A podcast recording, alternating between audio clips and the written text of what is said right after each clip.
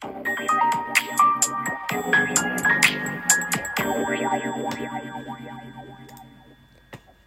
んばんは。炎上しそうで炎上しないさすらいのエンタメ系ウェーブウォッチャー、テリーのよもやますぎる部屋でございます。いかがお過ごしでしょうか？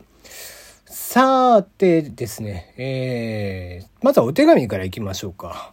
うん。えー、お手紙です。あ前回の、えー、まあ、マッコテリー、マッコとテリーとお嬢とがね、えー、お嬢が、えー、今度辞める、年内いっぱいで辞めるということで、えー、卒業するということで、え、アシスタント募集ということで、え、お知らせをさせていただきましたが、それに対しての、え、メールですかね。え、ラジオネームシャワミミさんから、新しいアシスタント、マミヘイちゃんとかはどうでしょう？絶対に嫌です。それはお断りをします。はい。えー、まあ、ある程度の基準がね、えー、僕らの中でもあるので、えー、ないですね。はい。まみへは、もう、まみへさんは、あ、まみへさんというね、ラジオトーカーが他にもいるんですけども、えー、ないです。はい。えー、先に言っておきます。はい。ということで、えー、もう一つじゃあ今日は告知をさせていただきたいのですが、今週の木曜日、まあ、ツイッターの方には固定プロフィールとして上げているんですけども、えー、今週の木曜日から、えー、もともとラジオトークで、えー、の前に僕はまあ、ボイシーというところで、えー、今まあ、最大手ですね。音声配信プラットフォームでは最大手という形になりますけども、そこで、えー、あそこはオーディション形式での、えー、パーソナリティっていう、選抜のね、感じだったんですけども、えー、もう一人僕もやっていたんですけども、えー、ミロちゃんという、えー、女の子がいまして、まあ、とにかくいい声でね、えー、綺麗な声でよう喋るお姉ちゃんがいるんですけども、えー、先々週、先、その前の週、3週前ですね、の週に、えー、ライブで木曜の10時からやったんですけども、まあ、それがパイロット版という形に結果としてはなってますけども、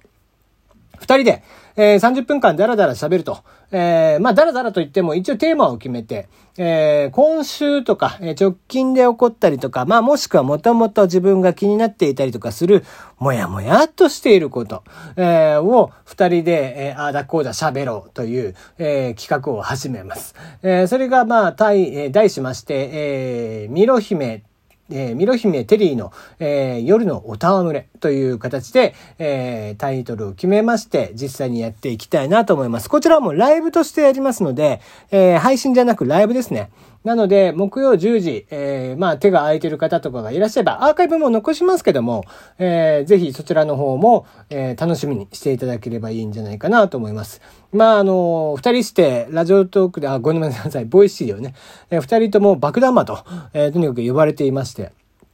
えー、あーだこーだ爆弾を投げつけると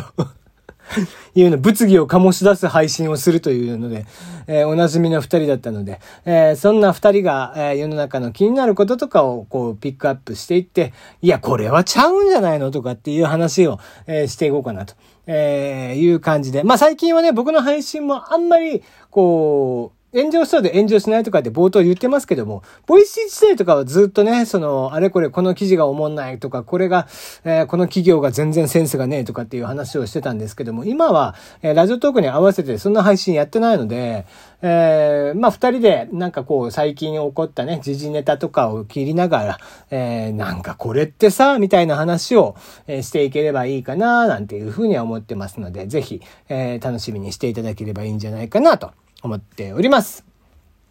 さて、えー、今日のピックアップというか今日の記事ですね。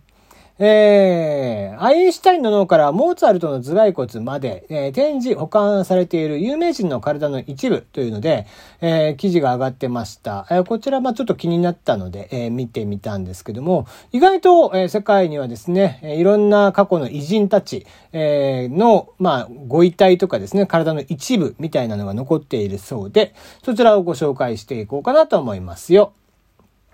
えー、まずは、ベートーベン。えー、ドイツの作曲家、偉大な作曲家であるベートーベンですね。運命とかがもうあまりにも有名な方。まあ知らない人はいないと。もう、なんだろう、小学校の時で必ずね、えー、自画像じゃないですけども、あの、顔のね、えー絵が飾ってあったと思うんですけども、あのベートーベン。えー、亡くなられたのは1827年になるんですけども、この年に、えー、解剖をされまして、彼の後頭部の、えー、骨の一部、えー、こちらが切り取られたんですけども、えー、そちら、えー、まあ、後頭部といっても鼻から上ぐらいかな、を全部、えー、骨が残っておりまして、こちら、えー、カリフォルニアのベートーベン研究センターというのにあるそうです。えー、まあ見事な骨っていう感じですね。えー、飾られてたりとかするのはレプリカが飾られてるそうなんですけども、えー、実際の骨自体も残っているということなんですね。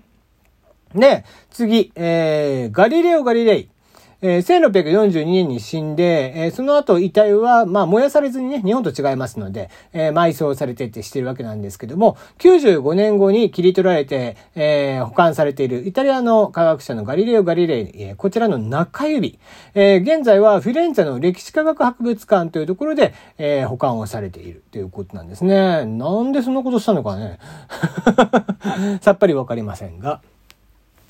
で、えー、次はアインシュタインの脳。これはもう有名ですね。えー、1955年、えー、アルベルト・アインシュタインの死後、病理学者トーマス・ハーベイは研究のためということで、えー、これ、遺族の許可を得ず、えー、彼の脳を切り取ったということなんですね。で、挙句切り取った上に、このハーベイさん、えー、その脳を240個のブロックに分割。ガラス瓶の中に数年も保存しておいたと。で、1978年、それらが再発見されまして、現在はアメリカの2つの博物館に保管されているということなんですね。えー、これはもう家族からするともう大迷惑でしかないですよね。何をしとくれとんねんですけどね。せめて許可取ってほしいですね。はい、えー、そして次、えー、元イタリアの首相であるベニート・ムッソリーニ。こちらが処刑をされた後、アメリカ政府は、研究のため、なんでこれ研究したいと思うのかがさっぱりわからないですが、研究のため脳の一部を採取。その後、未亡人、えー、行われた奥様の方に返却をしました。しかし、2009年、ル・ミストリーヌの孫娘がですね、えー、脳の一部をオークションサイト eBay、こちらで、えー、売りに出されていると主張しまして、えー、まあ、取り下げられたそうなんですけども、えー、この一応、えー、大部分の方は、ご家族の方、ご遺族の方で保管をされているということなんですね。で、これまた、えー、偉大な作曲家、モーツァルト。こちらは1791年35歳で亡くなられました。オーストリアの音楽家、モーツァルト。えー、ウィーンの生活困窮者用の墓地に埋葬されていたんですけども、えー、彼の頭蓋骨は、えー、墓掘り人のヨゼフ・ロトマイヤーによって盗まれていて、えー、1902年以降、ザルツブルグにある国際モーツァルテルム財団が所有しているということで、まあまあ、これは取り戻したっていうことなんでしょうね。うん頭蓋骨意外と盗まれがちっていうのがね、やっぱ形が変わんないし、えー、そのまま土の中でもね、えー、残ってるということなので、えー、そういった場合にはこう盗まれてしまう可能性があるということなんですね。えー、次に、えー、ブッダの歯。えー、仏教の開祖であるブッダ、えー、まあ、お釈迦様ですね。えー、こちらがまあ実際に生きていたっていう説っていうのは、未だにこれ完全には証明されてなくて、えー、諸説ありますが、えー、そのため正確な、えー、生没年とかっていうのは残ってませんが、えー、ブッダが亡くなったとされた後、彼の遺体というのはインド各地にばらまかれました。散りばら、散りば、散らばったわけですね。えー、で、13世紀に東インドから犬の剣士がスリランカに運ばれてきたとされ、えー、右の剣士ですね。右の剣士。で、ダラダーマーリガーワ寺院に、えー、祀られていると。えー、本物かどうか定かではありませんが、アメリカにもブッダの歯というのがあるそうで、2018年初めにカリフォルニア州ミロードミーズ、ローズミードのルーマウンテン寺院に寄与された歯、えー、年々大きくなっている、今では7.6センチもあるって、なんででかくなっとんねん。わからん。なんでやねん。わからないですね。ということなんですね。うん。だからだんだんでかくなる不思議な歯ということですね。えー、その他にも19世紀イギリスの哲学者、ジャレミ・ベンサム。こちらは死んだら自分の全身を保存して展示してほしいよという遺言をしていました。えー、ただし、頭部の保存には、えー、失敗をしてしまったため、ローで作った頭に変えられていますが、体の方は本物で、ユニバーシティ・カレッジ・ロンドン。こちらの方のガラスケースの中に収められ、今でも展示をされているということなんですね。あと、えー、指導者系で、えー、非常に有名なのは、ロシアの指導者、ウラジミル、えー、ウラジーミル・レーニン。えー、こちらは全身がモスクワ赤の広場にある、えー、まあ、お墓にですね、えー、安置をされているこちらも完全に公式のものとして有名ですよね。あとちょっと恥ずかしいものというのが残されているパターン。こちらもあります。えー、1871年、ナポレオンっていうのが亡くなっておりますが、えー、かの有名なナポレオンですね、我が輩の文字に、我が輩の辞書に不可能はないという、まあ言ったか言わないでかみたいな話がありますが、確か言ってないという話なんですけどもね。えー、そんな彼、えー、1821年に死んだ後、えー、解剖のために切り取られて、えー、個人出資家、ジョン・ケイ・ラティマーの娘が、えー、ご購入をされたということなんですけども、その、えー、ご購入をされたもの、えー、おちんちんと。えー、おちんちんの大きさはわずか3センチ。えー、皮の切れ端がしなびたうなぎのようだったとも言うたるな、そういうこと。いいじゃないか、小さくても。えー、っていうことなんですね。